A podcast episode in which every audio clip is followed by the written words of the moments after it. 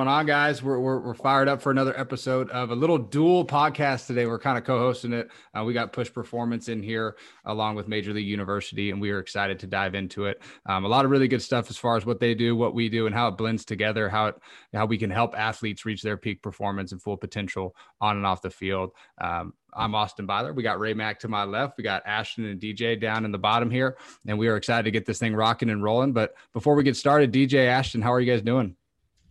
Good. I'm doing great, Austin. How are you, man? good, I good. Like I, talk, I feel like I talk to you. I feel like I, feel like I talk to you every day now. I know, man. We've been texting more than like 80 different threads. It's awesome. it's great. It's um, great. It's I appreciate the patience though, man. It's been really fun and um, just really cool to see how we can blend together. And um, for you guys, man, we, we've heard a lot of great things about you. And then on my end, got to go down there to the facility last week out in Tempe, Arizona, and unbelievable, great spot, really cool atmosphere, and a lot of great people coming in and out of that building. So um, we love what you guys do, big supporters, and we're excited to chop this thing up, man. But kind of fill us in, man. I know you guys started in Colorado. Um, we'll actually yep. be going out there as well sometime in May and, and, getting to meet a lot of the crew out there, which is really cool. Uh, but fill us in. How'd you guys get started? What kind of is your background, and, and really what led you on to this side of of performance training? Yeah, um, for me, I, I'm the founder of it, of Push Performance. Started it in 2011 um, which is seems like not too long ago, but it's actually a long time, right? Um, I didn't start doing what I do with the base on the baseball side until I want to say probably 2015, 2014, probably. So my background, I went to Metro State University, played baseball there. Out of high school, I was like 140 pounds, 5'10", 140 pounds, small. Had a couple D1 offers actually. Uh, signed at the University of Hawaii. Should have went there instead of a JUCO, but um, I wouldn't be doing what I'm doing right now if I went to Hawaii. I'll tell you that. I'd be surfing every day. But uh, you know, I went to Southern Idaho out of high school. Uh, my dad and I sat down and talked. He was, "Hey, man, like you're a good baseball player, but you're way undersized for one, and for two, it's a different different world." My dad had a good feel. He was a baseball guy. I, I, you know, I had to take a good look at it. Like, all right, like I need to get bigger. I need to get stronger. I would probably won't play till junior, senior year, maybe play at all so I went to Southern Idaho my freshman year. It was a great town, great teammates. Coaching staff was terrible. We had nine out of 11 uh, of us leave, freshmen leave at a junior college. Wow. It was a tough atmosphere, tough culture. Um, that taught me a lot of kind of where I'm at now. I'll get into that too. Is like culture is everything, right? Um, the leadership that they had was, you know, it was just kind of like hard nosed and old school and it was just like not for a lot of the guys we had. You know, I'm not saying I'm soft or anything, but just like under pressure for me, I was like, I couldn't, I couldn't handle it. You know, yeah. from there, I I had an opportunity to actually go to Lamar Community College, which is down in uh, southern Colorado. We were ranked fourth in the nation. We were nasty. We were like 56 and eight, I think. It was 56 and 10 or something like that was our record. Uh, we actually ended up losing to South Mountain in the super regional um, which we which we work with here now. I, I was um, gonna say, look at that, how ironic. yeah, right. Yeah, and we and we actually program for Lamar as well. So yeah. current, currently, so yeah. just kind of like a love hate relationship right there. But um, when I was at Lamar, our hands down best coach I ever had, uh, Scott Crampton, who's now the AD there, uh, really put the emphasis in the weight room. Um, that was my biggest thing. You'd make fun of me for in a good way versus like what they're doing at Southern Idaho, where I'd swing a wet newspaper, right, where the but that was going backwards. You know, um, you know, moving me from third or short to second base. So they said my arm wasn't good enough. You know, and just all that kind of stuff. So it was just like, all right, well, you know, you're giving me an opportunity. You're good, leading me in the right direction. And that was the culture I wanted to be a part of. Right? They gave us keys to the to the indoor. We were able to hit at 10 p.m. at night access to the weight room whenever we wanted. You know, I got bigger, stronger. I probably when I left Lamar, I was probably 175, so I put on 20 something pounds, which is pretty sweet. Um, and then I went to um, Metro, and I was an everyday player. Played every single day. Had a pretty good, you know, career there. Um, and I just fell in love with the process of the weight room. And then I took a step back, and I was like, "What? What's going on with baseball specific training?" Right? I was doing NFL training. I was doing all this other stuff, and I had a couple of baseball players I was working with, but I just noticed how un, like I'd go to universities and visit and like look at how they're training their baseball players or look at how organizations are training their baseball players. And I realized the disconnect was everybody's trained like at that time, everybody's trained like a football player or they're just not doing enough, right? There's two two ends of the spectrum. It's like you either go all out, you know, not ro- not not for a rotational athlete, or you you coddle the athlete where you're not doing much for them. You're not putting them the load. You're not stressing their body. You're not doing things that you need specifically. From there, I just, you know, looked at the culture of baseball and where they're at and like the unique movements of baseball and just started go head first into it. Um, I hope I ended up starting training at 24 hour fitness. I was living in Vail, Colorado with my, my current wife, uh, who was my girlfriend at the time. She was like, Hey, what are you to do with your life? I was like, I want to be a, be a trainer. So she was like, apply at 24 hour fitness. So I did. I actually didn't get the job at first because um, I had a beard. And um, dude, it's a mess. It's a mess. and so then I reapplied at a different location. I actually got the job, ended up there for like a year and a half. And they fired me because I was making too much money. They had to pay me too much and every single bonus. Um, they made up some BS excuse. So then I was like in a panic. I was like three, no lie, three weeks before I got married. Um, my wife and I paid for our whole wedding. I was making like two grand a month at 24 hour fitness, you know, falling out. Um, so I ended up renting space in this office. It was like office building, like in the basement. It was like 800 square feet, something like that. Carpet on the ground. Couldn't drop weights. I was like, man, you know, I, like I was talking, culture is everything, right? And at this time, I started training. Um, probably heard the name Kevin Gausman. Yeah. He's he was fourth overall. He was like kind of our first bigger name athlete, and um, I was like, I needed my own facility. So I met with this guy. Um, not gonna mention his name, but he opened up. He he went in together and opened this facility, and he had his brand in a different location. But he was more so on the lines of like training general population. I asked like a year into it, I was like, dude, like this isn't for me. You're not. You don't have the same vision as me. Um, you know, I just want to be a coach at the gym, right? And so you let me go of the of the of my responsibility as an owner and uh, and I show up to work one day and the entire gym is gone. Stole all my equipment, stole everything from me. Um, so I had, luckily, I had, I was in the process of opening our own, our new facility in Highland Ranch, and I had a garage full of stuff, and I was probably a three week layover, thank God. But I only had ten to fifteen athletes at that time, anyways. Um, so then we went to in Highland Ranch, Colorado, and that's kind of where push performance really began. 5 a.m., 4 a.m. to 9 p.m. every day just grinding it out, meeting people, setting up meetings, building the relationship of with the coaches we have there now or the or the colleges we have now. Um, and then, you know, 10 athletes turned into 20, 20 turned into 30, 40, 50, 100. And then we're like, oh, shoot, we need to get another facility. So then we ended up opening a facility um, in Englewood, Colorado, which is about the same size we have now. It's 10,000 square feet. Uh, we did that about four, three years ago, I want to say. And then I started traveling here to Arizona multiple times a week, just building a clientele. And then I was like, Ash, my wife, Ash, Ashley, not Ashton, um, we're going to be moving to Arizona probably within the next couple years. And, you know, here we are. That's that's kind of the story right there. That's so awesome, man. I like the yeah. aspect of just like the adversity. I mean, all your equipment gets sold, it's done, and then you move into a new facility. You start with ten, and the next thing you know, it's thousands. It's crazy how how it evolves like that. Um, what'd you learn through the process then? Because building a business obviously is tough, and we have a lot of listeners who are coaching to build a culture, or like family members who are building businesses. What what do you have on that end? Relationships is everything. Number one um, that's how many times do I say that, Ashton? All the time. Every yeah, yeah, every day. Relationships and culture is everything. Um, you know, caring for the people, people first versus money. Um, but at the same time, it's just like going through that adversity, it just teaches you like your circle shrinks, right? You don't know who you can trust.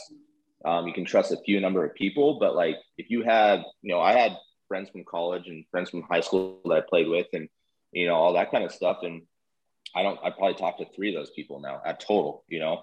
Um, so, your circle gets real small if they're not on the same page as what you want to do and who you are and your vibe that you're, that you're putting out. Like that's just, that's not going to work out, you know? So your circle is everything. If they're not supporting you, then, you know, you prove them wrong essentially. And that's where I've been. It's like, how come this person over here is getting all this success and getting all the recognition and all that stuff? Because I don't care about, but it's like, I'm better than that. You know what I mean?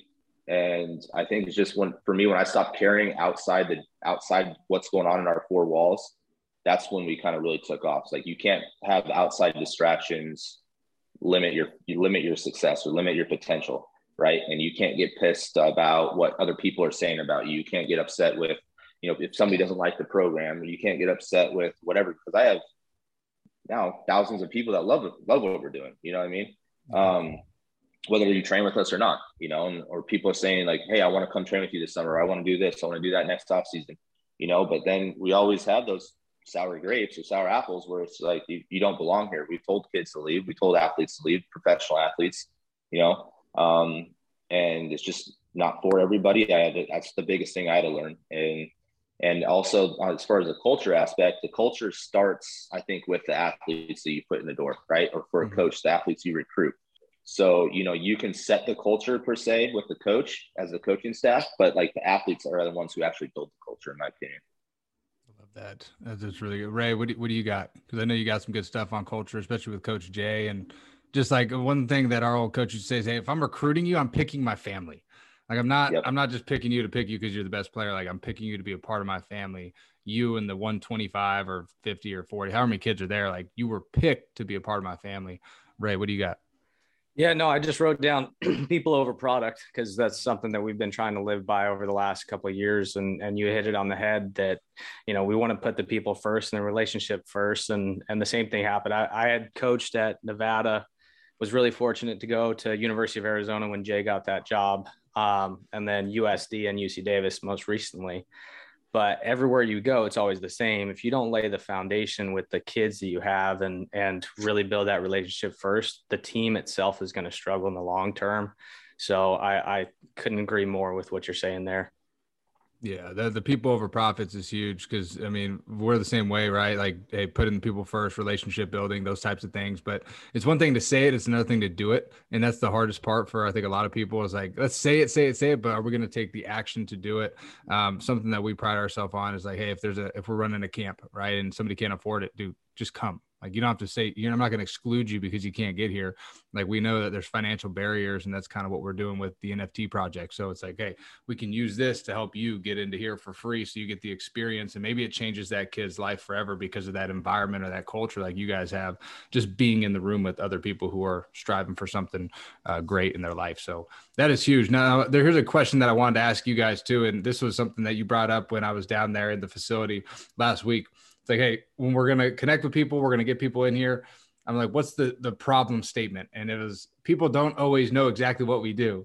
And it's yeah. crazy because like just some of the coaches I connect you guys with are like, dude, love what you guys do. I see it all the time. I hear about it, this, and like people know it, but I don't know if they always know exactly what you do or exactly uh, what we do. Do right? you know? I know. It's like, do you really know, or do you just see this dude who's, who's balling yeah. out? Um, yeah. But so for the listeners out there who are curious, and we have a lot of Arizona listeners, like what exactly do you guys do and how do you aid in that developmental process for an athlete growing up through the ranks?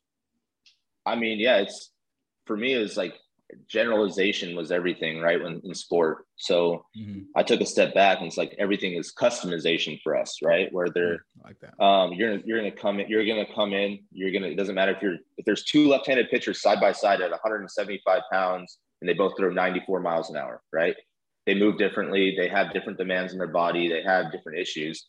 You know the nuts and bolts they have the same characteristics but one might one might have and so then we're going to look at the way that you move in our assessment process. From that assessment process we're going to look at the way you move on the mound as a pitcher let's say as a pitcher okay? Um, and then so we'll look at your pitch profile as you know on the TrackMan we're going to look at your um, your video on the mound, and then we're going to compare it to what we see in our assessment, the way you move dynamically and um, statically on the table, right? Um, we understand that the static portion of it is more so the injury prevention. The dynamic portion is more so the performance side. I can't say injury prevention, injury reduction. Sorry, um, there's no such thing as preventing injuries. But you know, so we'll look at that. So say like a uh, say that say one left that one lefty is a high vertical break guy has throws you know, up in the zone a lot, you know, whatever, whatever he has his pitch characteristics to be, what are his X, Y, Z's for his off speed? How, what fastball grip is he throwing? Why is he throwing that fastball grip? Right. The next guy is more of so a horizontal movement guy. Right. So he's throwing more two, two seams versus four seams, probably sliders versus curveballs. Um, so looking at why he moves that way. And then the lefty that rotates well is going to be the guy that is throwing two seam fastballs. So we're going to keep him rotating throughout the program. Maybe get him to create more stability. He's less stiff, a better mover, right? Another guy is going to be a four seam guy that throws high vertical break He's going to have more lateral flexion, lateral tilt, um, higher arm slot, uh, four seam grip, like I said before, more of a curveball versus a slider. Get, get, diving in that way, and then you know looking at uh, rotations. We look at all athletes as rotational athletes, right? It doesn't matter if you're a sprinter, uh, if you walk, um, if you run, whatever you're doing, golfer, tennis player, even a football player, right? Every time you walk, you're in rotation, right? Like mm. that's rotating. Um, so we need to allow these guys to rotate, but also some guys over rotate. So how are we going to stop that? Um, some guys lack internal rotation, some guys lack external rotation. So we're going to bias exercises in the weight room to get you to achieve better external rotation in, say, your pelvis, right? Or we're going to get you in a rear foot elevated split, split squat position to bias your your internal rotation in your pelvis. Um, so we can manipulate what you're doing on the mound and make it more specific in the weight room, but at the same time, not taking the nuts and bolts of core exercises away that's going to get you stronger, faster, all those different things. So we want to work off this what's called the strength speed continuum going into season. So you come to us in the off season, you get your assessment, start in the strength phase, address your deficiencies, and then kind of go up from there, right? Where we're going to start mm-hmm. adding power once spring training gets closer or the high school season gets closer, adding you know more sprint output, more different things that's going to keep you on the field longer and get you more explosive. So once your velocity program starts in the weight room or in the uh, with us in our throwing program, we're going to start moving faster in the weight room. So you got to compare the two. Then we also got to make sure that we have high days and low days, right? Where we have if you have a bullpen or a side, you're going to be lifting that day because that's the high day. The next day is going to be a complete off day. So you can uh, manage your CNS fatigue, your your you know decrease in performance that way. Where you're if you instead of going high, high, high, high, like where you have a bullpen or a side, a lift, long toss, lift game, like you never have a you never have time off, right? You're never going to recover. So on our off days, we give them movement movement stuff, personalized movement stuff to regain losses of range of motion. They might see our physical therapist at NextEra, um, whatever it may whatever it may be that that's needed. Um, and you know, it's fully comprehensive to each athlete what they have. Each athlete has their own individual plan, whether it's position player, pitcher, whatever it may be. Yeah, I like the uh, individualization of everything too. Where yeah. hey, if you're this guy, boom, here. If you do this, if you do that well, and then yeah. for me, when I played, man, I had no no rotation at all. so, is there like an internal and external deficiency in somebody? Because that was me. I'm, I'm sure it was like hips are locked. It's like it just unlock these things a little bit, um, yep. which I really really like. That's really interesting. So, no, I love it, man. Especially the, the having the rest days and not just being super high all the time. Like having time to rest and and kind of cool yep. down. Um, really key, really, really key. Ray, you got anything? No, I was just I was interested to hear how Ashlyn got involved in this whole deal. So, like, I obviously DJ founded this whole thing, but when did Ashlyn get involved? Yeah, so uh, I'm Ashlyn. um, my background is I used to work in sports marketing. Um, I worked for um, spring training at Camelback Ranch to the Dodgers and the White Sox. I was the marketing coordinator out there, um, and I also worked for the Diamondbacks doing community affairs. So I was interested in the world of baseball and I took a little break and worked more on the PR marketing side and Cal- I moved to California.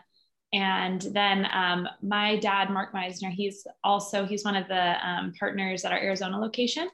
Um, and they're looking to just kind of have more of a, you know, work on social media, kind of help with operations, bring everything, kind of just help everything, streamline everything. And I was looking to kind of move out of that corporate setting and I was like, I could do it. I'm happy to do that. Um, so I found just kind of how much, you know, I got to kind of mix both of my worlds of marketing and, um, you know, being a fan of baseball and working in baseball. So kind of perfect setting for me. And um, I also am a yoga instructor. So with our pro guys that during the off season, I was able to kind of take a more baseball specific um, approach because, you know, there's certain positions they shouldn't be in. We don't want to cause any other issues. Um, so once a week on kind of the, the mobility days or movement days, um, a bunch of our guys would do baseball specific yoga as well. So kind of wearing a lot of different hats, um, learning under DJ along the, along the way. But yeah, that's kind of my story mixed into everything. That that's awesome. We we started yeah. our guys at uh, San Diego on the yoga plans, and yeah. at first you get a little bit of pushback. Uh, you know, a bunch of twenty year old dudes doing yoga together, but eventually sure. they're like they're buying in. You know what I'm yeah. saying? So well, the awesome. first year we did it, guys were like, oh, "Don't know if I need this. It's just what I normally do."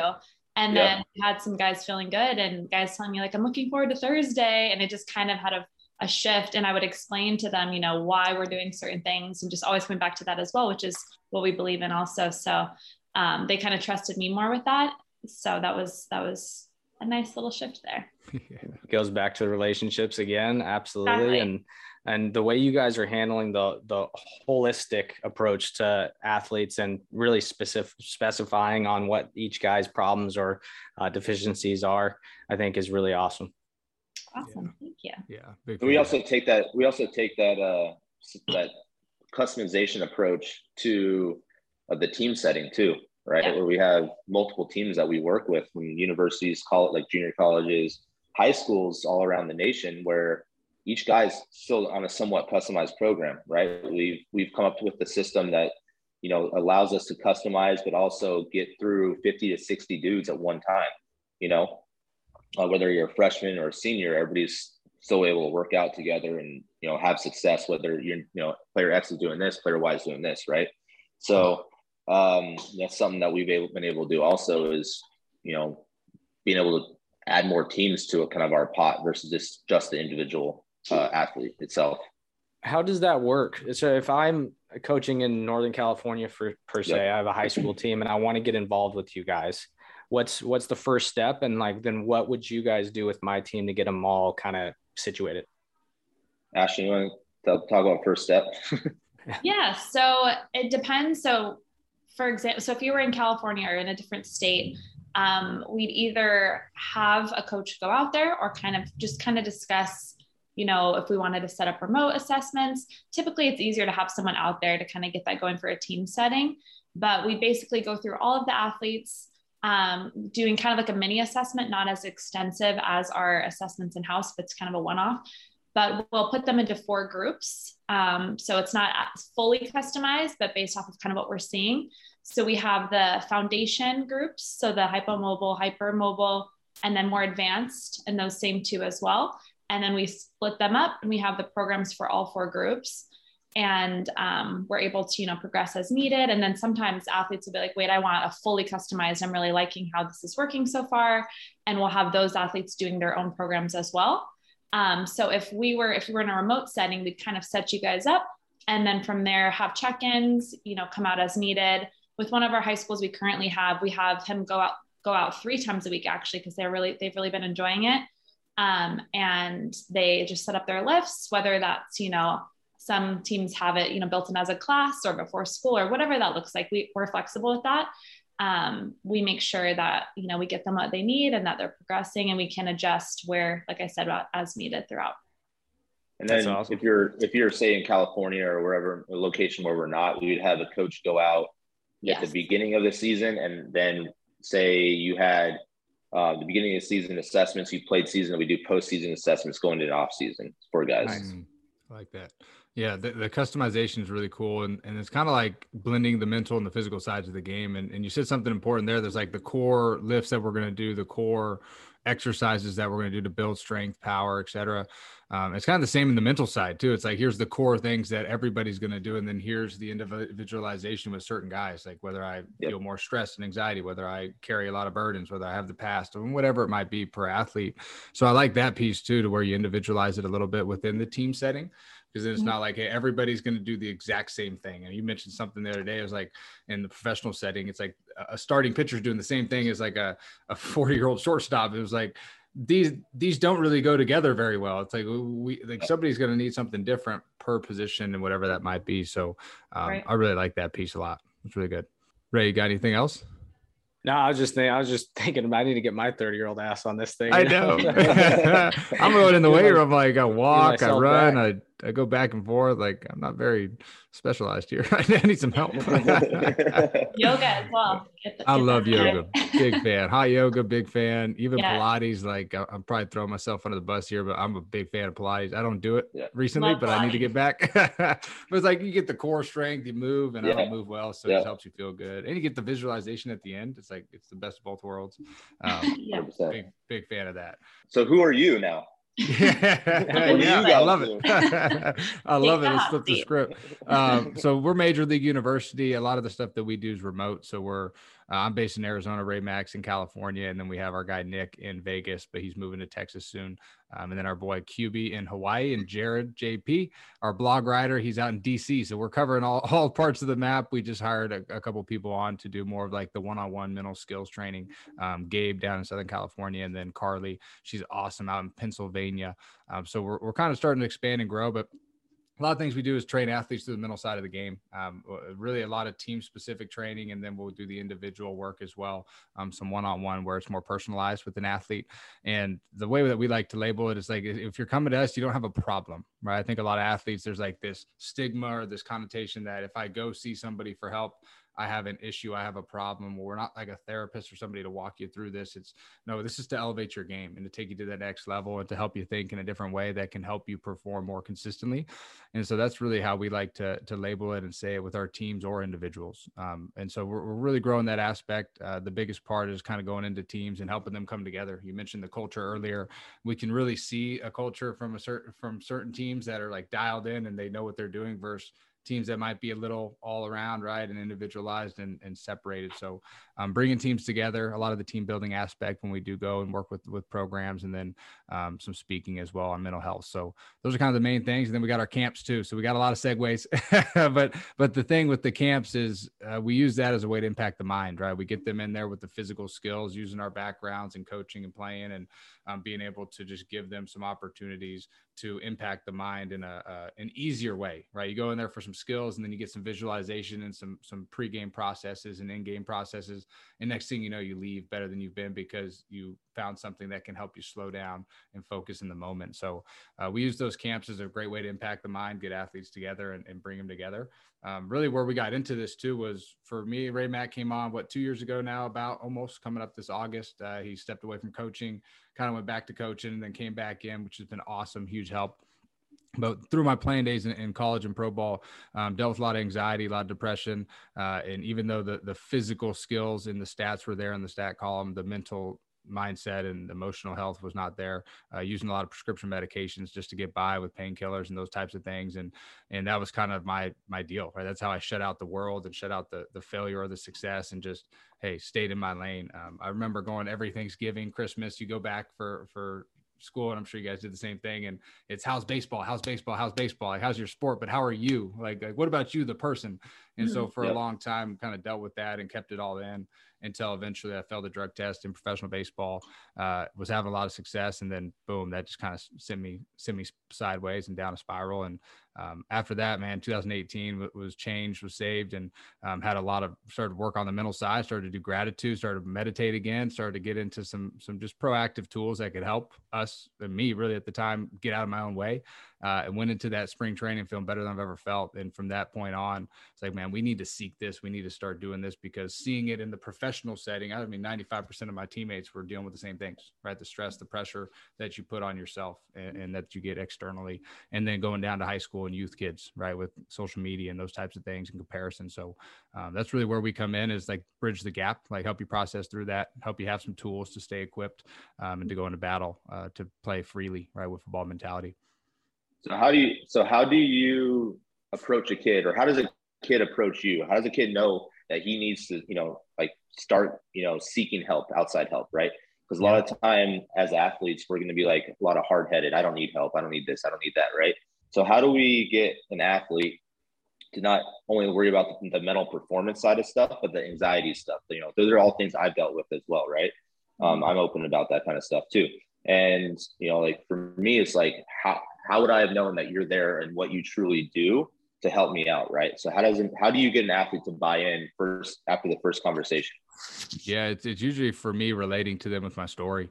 Like, dude, I've been at the top of the ranks. I've been highly rated. I've been all this cool stuff in the, in the stat column or on a resume sheet, but this is how I was feeling too right? I can relate to you. I can empathize with you and, and where you're at. You're you're 100% spot on. A lot of athletes are like, ah, like I'm too good for that. Like I'm gonna go work out and get big and get massive but then you get out on the field and you're the five o'clock hitter. Like all of a sudden in the game, nothing's working for you, and you don't really even realize it. So there is a lot of that, and that's what we fight sometimes. And if you if you're not bought in, then that's okay, right? Same thing for you. Like it's not for everybody. Like we want athletes who are bought in and ready to go because those are the ones that get the most out of the training.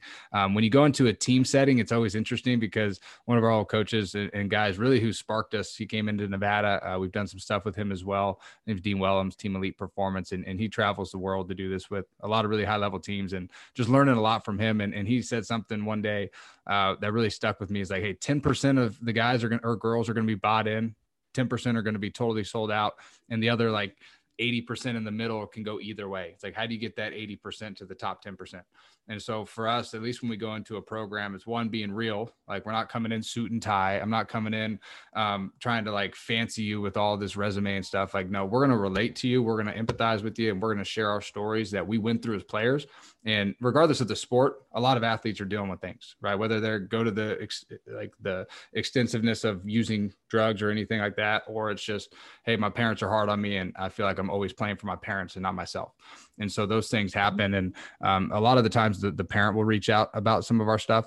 And then our college and pro guys, they'll reach out as well because they're more, I guess, older and more mature with it. But um, after that first conversation, man, it's just relating to them with our story. Hey, we've been here, we've been in your shoes. I'm not just some crazy psychologist that's here to try and trip you out or anything, you know, like nothing wrong with it. But we've been in your mm-hmm. shoes. We get where you're at and we can help lead you to where you want to go and um, at least have as much fun as you can during the journey that you have. For, you know, we see, we see it a lot with athletes like their parents pushing too much, right? Mm-hmm. Where mm-hmm. that's an actual actual issue. It's not so much the player itself. Like we have a couple kids where actually I can't even say we we I've had a couple kids in Colorado specifically that the the kid wants it, but the parent pushes so hard that they just mm-hmm. drown them out. You know, and yeah. I mean, how much stuff are you doing for the parents on that side of things? How much do you, you know, how much are you uh, talking to them and doing leadership with the parent? Like, hey, like not so much parenting, right? But like, hey, like let us take the reins of your kid. Trust us with this process. Mm-hmm. And you know, how much do you guys do with on the parent side? We'll tell like with the parents, I'll tell them, hey, just be honest and real with me. Like share with me what you have, if it's a one-on-one or if it's a group thing. Like just hey, share whatever you're seeing, and then I'll use kind of what you say and see into our conversations of what I'm getting from the athlete. But that's a big piece because a lot of the parents are putting so much pressure. And I'll yep. see kids that in practices are like looking back at their parents the whole time, or they're so focused on what mom and dad think or grandma, grandpa, instead of like, what can I do here? What can I control? Um, we don't do a ton of like seminars for parents, but we're starting to get more of those because we've noticed the big need for them. Like, hey, just, and a lot of parents want something because they don't even know. Like some parents never played a sport and they're trying to like they're yelling at their kid and saying hit the freaking ball, but it, they don't realize how hard it is to hit the ball sometimes, especially when you're thinking about your parent yelling at you in the back. Yeah. And then there's other stuff going on. So uh, we should probably do more of those seminars and things. But um, sometimes at our camps we'll have the parents in and we'll just share with them like, hey, here's three things that you can do.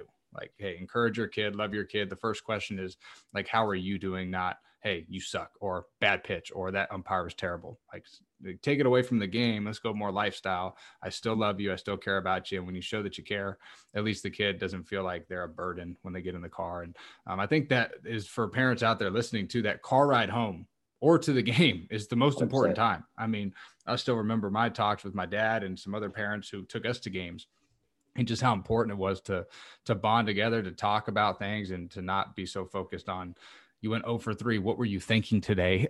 More of like, dude, that was pretty good, wasn't he? Yeah. Okay. Hey, what do you want for dinner? Like take the the focus off the sport so much and put it more on the person, and you start to see a lot more success. And you see the kids free up. Um, sometimes we got to step in and say, look, like I'm sorry, Johnny, but you're putting so much pressure on your kid that no matter what we talk about in these meetings, your son is not going to perform any better. Your daughter is not going to perform any better. And I've seen it on both ends, male, female, it doesn't matter. Um, where mm-hmm. we've had some parents who are just way too invested in it, um, even to where some parents show up for batting practice at a college game right before the game starts. like they thinking about that. It's like, dude, get out, let the coach do their thing. So um, you kind of got to draw the line, address it in the beginning. But at the end of the day, if somebody's not going to listen, they're not going to listen. Um, and for us, like, hey, to the kids, we'll say, look, if it is a, a, situation like this and if they open up and share with us look like you got to respect your parents. They're your parents. They're there for you until you get out of their house. Like that's part of it. And we've had some college guys who are still living in their parents house who are getting bombarded with some of this. Um, but look it's your journey not their journey. Like they might want it more than you. That's okay. But you just got to understand that they're doing this because they care about you and they think it's the best way to go about it. Is it the right way? I don't always agree with it but it's their best way in their mind of how they think they should go about it. So just acknowledge that and then go, hey, it's my journey, my career, my moment. Let me go out and work for myself. 100%. It's just teaching the parent how to have feel, right? Mm-hmm. You know, mm-hmm. that's like what truly is feel in the baseball world. And the parent needs to learn that. You know what I mean? Um, yeah. You know, yeah. at around like 13 or 14, we see a lot of kids get, uh, you know, with quote unquote burnout, right? Mm-hmm. They either they get on the bigger field, there's more pressures, there's whatever it may be going into high school um, you know, how much how much are you guys targeting that age group, the 12, you know, 11, 12, 13 year old guys? Like what can you do for that age group? Yeah, it's a big age group. I mean, we're going, yeah. we go to Colorado in May. Um, that's really how the thing got set up. We're working with an eighth grade team, right? Feeder team. They're, they're seventh, eighth graders.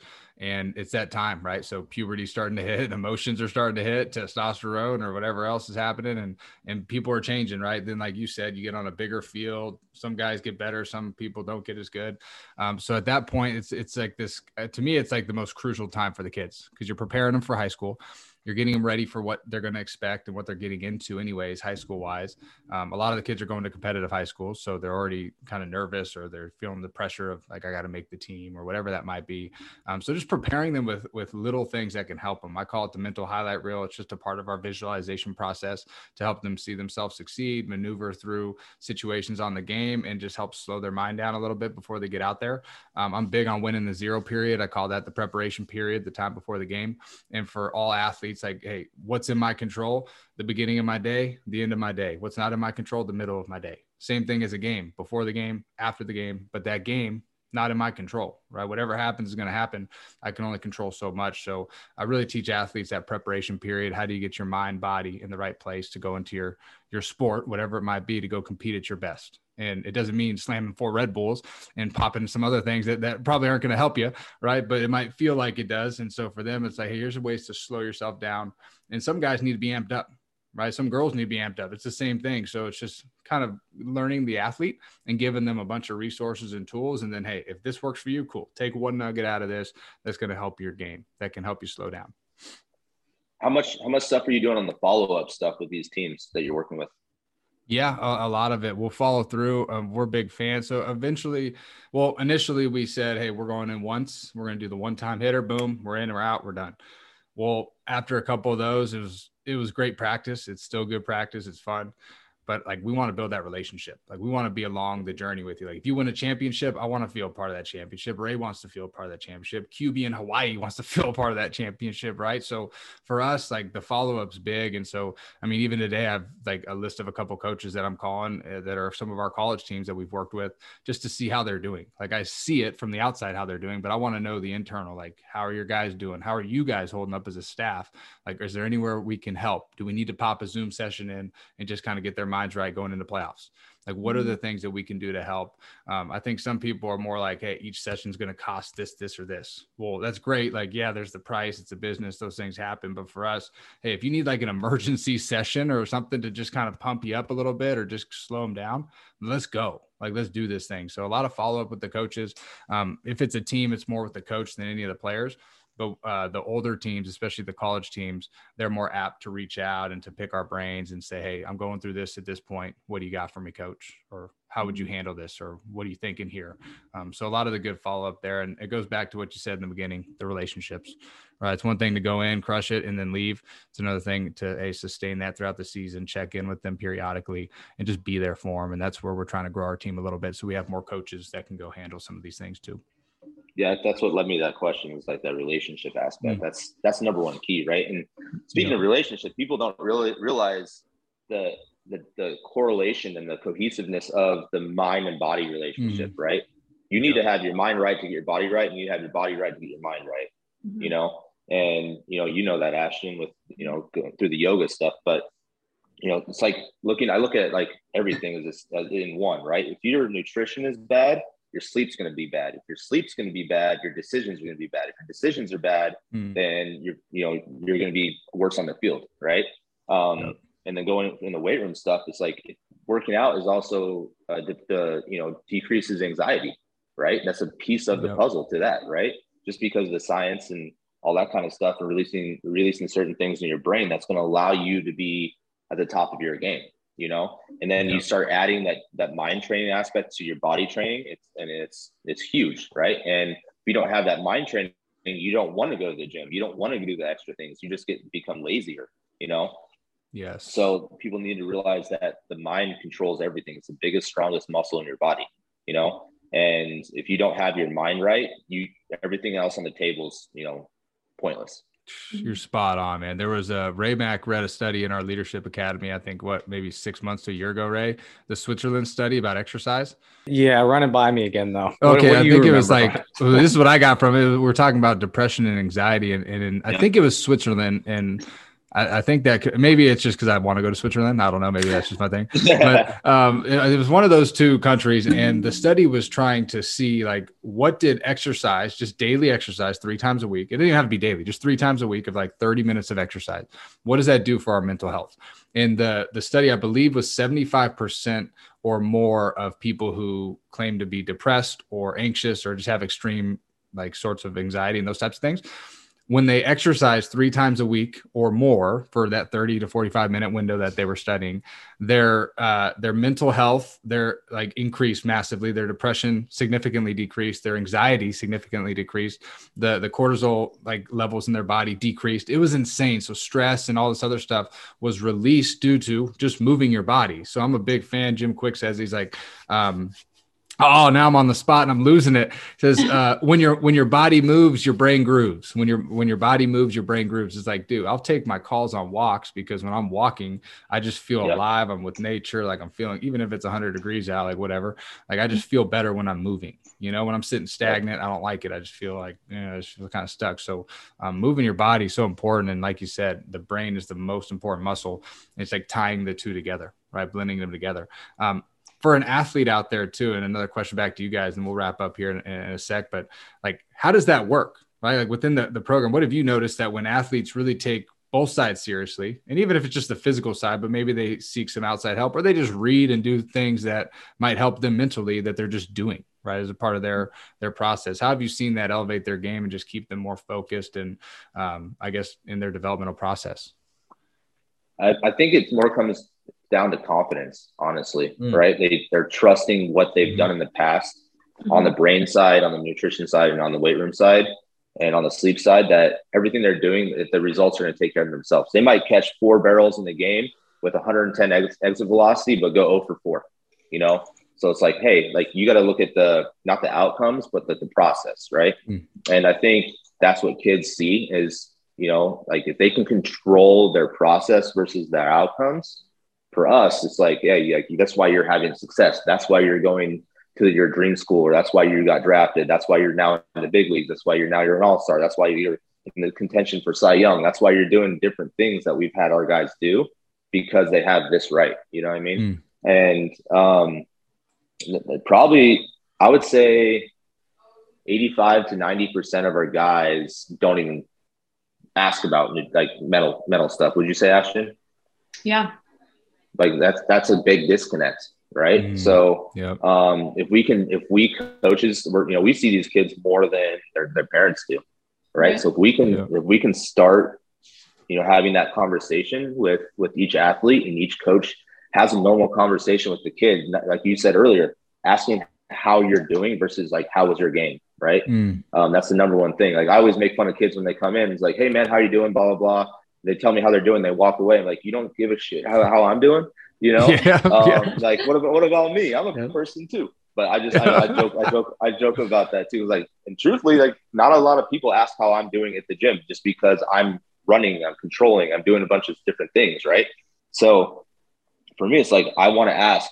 I know how it makes me feel when somebody asks how I'm doing, so I'm gonna ask that kid how you know how they're doing, mm-hmm. right? So if you can if you can just start with that aspect right there, like that, and put a smile on a kid's face. That's that's what's important, Ooh. right? Then that then that relation relationship is built, and then once they buy in and trust you, you can pretty much do the dumbest exercise in the world in their program, they're going to trust you. You know what I mean? Um, yeah. Not, not saying not that, that happens. yeah, not, that, not that we not that we do that. Yeah, know, just but but you know, it's just like I, I could try something with a kid if I wanted to, right? Or I could kind of go, you know, hey, like this is how I traditionally do things, but I'm gonna kind of go off off, you know, try something else with you in in you know this plyo program or this this throwing program or whatever whatever it may be, just because they bought in that trust with you with building that relationship, talking about their day and talking about taking their stress about you know off of, off their plate about baseball. Because one thing I learned working with the big league guys we work with, like 95% of the conversations I have with these guys aren't about baseball. Mm-hmm. You know, I, the last thing I want to do is talk about baseball when I come home. You know, like yeah, I'll watch my guys on TV and I'll you know support them that way, but you know, it's like sometimes it's a grind for me to even play with my six year old just because I'm around it all the time, diving in it all the time. Right. But, you know, like we, these guys have wives, they have kids, they have, you know, a girlfriend, you know, in high school or whatever they may, whatever they may be. Um, you know, the youth kids have their, their adversities, right? They might not be fitting in at school. They have different, different aspects. So, you know, asking them how they're doing versus asking them how their game is goes a long way in our opinion, you know, and, and uh, you know, once they, like I said, once they buy in, then then their potential is there. Then we're then we get to do what we're really good at. You guys are good on that side of things. We're good at the development side, the placement side. You know, keeping guys healthy, all that kind of stuff. Mm-hmm. And it's just a simple question is how are you yeah. you know like just yep. like showing yep. that you care and and it, it's yep. for a lot i'm sure you guys have been amazed that somehow some kids will open up and they might not ask us how we're doing because I, I never get it either like even with some coaches like i sometimes only get it and so it's like man like I got stuff to tell you. Like if you ask, if you just say, "How are you?" Well, I'm going to tell you exactly how I feel. I'm not just going to say "good," right? I, like most kids are like, "Good, okay, cool." Like go get your work in. See I'd you say, later. I'd say 98 percent of them say that. Yeah. It's yeah. like, no, really, like, how are you? Yeah. Like, how are you doing?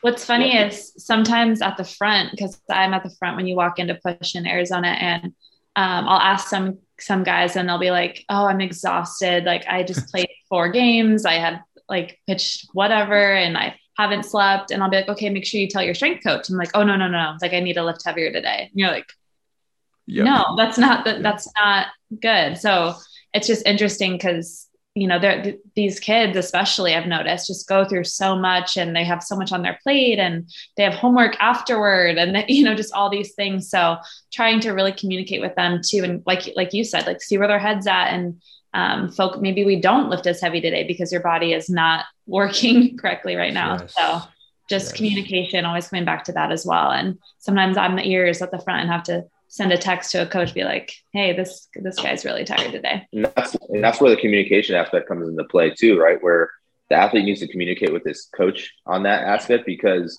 then we can communicate with them on the importance of rest recovery. You know, we maybe we can meditate today, maybe we can you know do a Bible study today, maybe we can do whatever whatever it may be that you need to do to get your mind right for the next day, right? One mm-hmm. better every day isn't going full throttle every single day. Mm-hmm.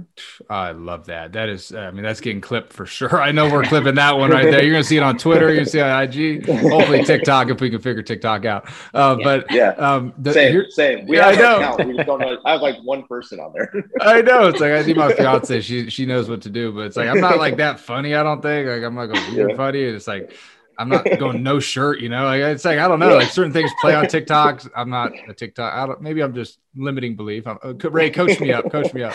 Uh, but the the things that two things that you guys mentioned. One, like you said earlier, DJ, like just putting a smile on their face. Like, hey, just put a smile on their face. That might be the only smile they get all day. I mean, from yep. school to homework to baseball to home, and who knows what they're dealing with there. Like we don't even know anybody's story, right? Until we really get to ask them. And even then, they could be holding back. And then number mm-hmm. two, Ashton, for you, like you being in the very front, you could be the most crucial part of that athlete's day as well. Like just them walking in, seeing a smile. Hey, how are you doing? Hey, I'm I was good. I thought I was going to say good, but maybe I'm not good. You know, whatever it is, like just right. being there as that first person that can just lay that nugget or just even just a touch of, of happiness right in their life is huge. I remember, uh, and we'll kind of wrap up here in a second. We've been, we've been rolling, but there was a really good thing. It was when we were first getting into the speaking, and I didn't know where we wanted to go with this. And um, we serve with Fellowship of Christian Athletes as well in town, and we do a lot of things with them, kind of worldwide. And we were up in Reno and doing some things with a school, and uh, it was an FCA group, and it was like bringing some kids in, and well, they kind of botched it because they didn't promote it at all. They just said that there was going to be something. So they, when they messed up on the announcements, they said, "Hey, guest speaker in room 204, former professional athlete in Nevada Wolfpack." Well, up there, Nevada's like the team, right? So most mm-hmm. people are kind of like Nevada Wolfpack baseball. Like, cool. I don't know what happened, but like 40, 50 kids start rolling in. I'm like, whoa, there was one kid in here before. Now there's like all these kids rolling in. Like maybe yeah. that's how you should get kids into the word, right? I don't know, but we'll figure it out. Yeah. But I'm in there and we're, we're giving a talk. I'm just sharing my story. And this is like my fifth time ever sharing it, right? So I'm nervous and, and scared. And we we wrap up, we're done. It's 15 minutes and everybody starts to leave. They go eat their pizza, their donuts. But there's one kid that's like like in tears and he's in the middle of the room and I can tell he doesn't fit in. Right. I can tell he's an outcast in the thing. Like they might, call, I don't know what they call him, but you just tell there's something going on right deeper. And so I go up to him and start talking to him. Like, I think his name was Charles. I'm like, Charles, like, how are you, man? Like, what's going on? He's like, I just want to let you know that I wasn't going to come in here today and I've been contemplating taking my life. I'm like, oh, I'm not like a therapist, right? Do I tell somebody? Do I call the principal? Like, I don't know what to do in this moment. I'm just like right. a normal dude. And so I started talking with him. He's like, man, just the things that you were sharing about being alone, about feeling this way, about the anxiety, like that related to me. I was feeling the same way and, and it was weighing on me because I don't fit in at school. And he just like empties out everything in his life. And I don't know what happened with him, but I know that conversation, just being able to listen, I didn't have to say anything, but for him to just share it with me. And I'm like, I'm changed forever by it as well. But you never know why somebody walks through that door. You never know why right. you walked through the door, right? In those teams. So I think it just goes back to the purpose of what we all do and a reminder like, look, like we get caught up in the grind. There's a lot that goes on but taking care of the people in our control today, the people that walk through our doors or that we walk into their schools or their rooms, like somebody needs us, right? And just to be that positive inspiration to them is so key. So, um, yeah, well, awesome. sweet. This has been awesome, guys. But I mean, this has flown by. It's been an hour almost. So we're, we're excited about this. Um, we'll wrap this thing up and and get rolling. But um, Ray, Ashton, and DJ, we appreciate you guys, man. Everything that everybody in here is doing, and if there's any way that we can continue to help you guys as well grow Arizona worldwide, wherever it is, you guys do a great job. We're big supporters, and this has been awesome. So we'll have a bunch of a bunch of good clips coming out soon. But um, thanks yeah. for spending the time with us today, guys. Yeah, thank you. Thank you.